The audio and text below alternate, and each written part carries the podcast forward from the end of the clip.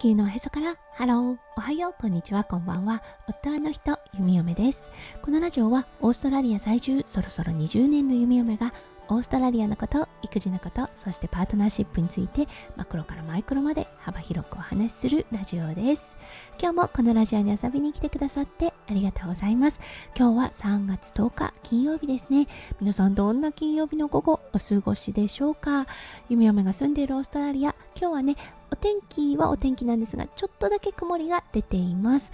来週から雨の予報となっているので、うん、今のうちにね、洗濯物だったりシーツだったりを、はい、洗っている弓嫁です。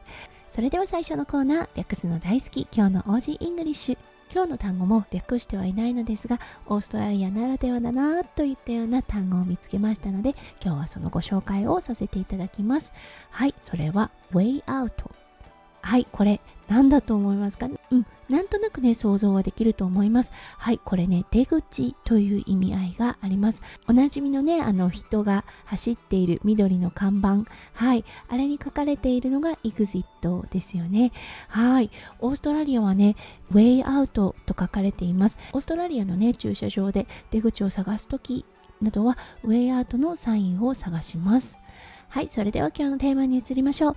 今日は金曜日ということで、はい、毎週金曜日、パートナーシップについてお話しさせていただいてます。はい、この間はね、接近禁止命令というタイトルでお話をさせていただきました。今日はね、それに少し関わってくることなんですが、はい、裁判所出廷。はい、弓嫁のそれまでの人生で、全く関わり合いのなかった裁判所についてお話ししたいと思います。それでは今日も元気に読み読めラジオをスタートします。はい、そう。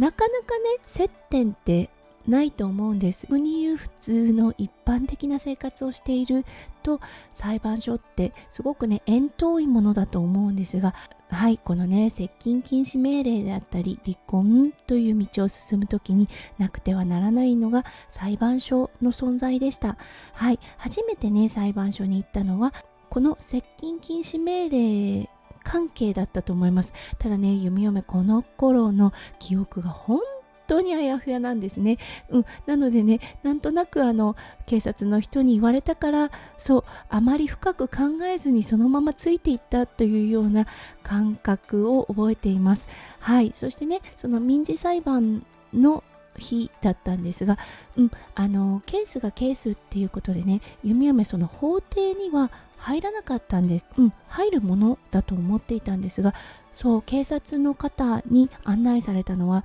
その法廷の隣にある小さなね待合室でした。初めはそこで待ってそこから法廷に出るんだろうななんて思っていたんですが、うん、ずっとそこで時間を潰してちょこちょこね警察の方が顔を見せに来てくれて「はい大丈夫?」なんていう声をかけてはくれたのですがそうあの時間にしてどれくらいだったんでしょうね結構長い間その個室にいましたそしてねあもう終わったから帰っていいよというような声かけがあって家に帰ることになったんですね。うん、弓嫁ね実はその日すごくドキドキしていたんです。うん、というのもその最初のね接近禁止命令を受けてから昔の旦那さんに会うことはなかったんですね。そうそして彼をイメージした時に浮かんでくる感情は恐怖だったんですねだからやっぱりね近くにいるのかと思うと体がこわばりましたし、うん、ちょっとねあの息がしづらいような感覚だったのをうん、おぼろげながら覚えています。はい。なのでね、会うことがなかったっていうことで、少しね、拍子抜けしたような感覚がありました。はい。そしてね、やっぱりあの、ケースがケースなだけに、担当の警察官の方、女性であって、本当にね、親身にそう関わってくれるような感じの優しい雰囲気を持った女性でしたそうそしてねうん、あの記憶は確かではないのですがおそらくその日、うん、昔のね旦那さんはその裁判に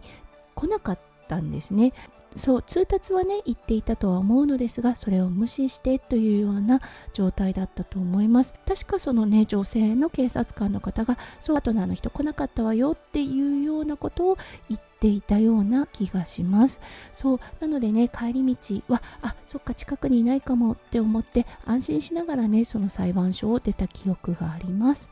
うん、ということでね、そう、本当、ああ、今思い起こすとね、すごくね、感情的に揺さぶられた日だったよな、なんていう記憶が蘇ってきました。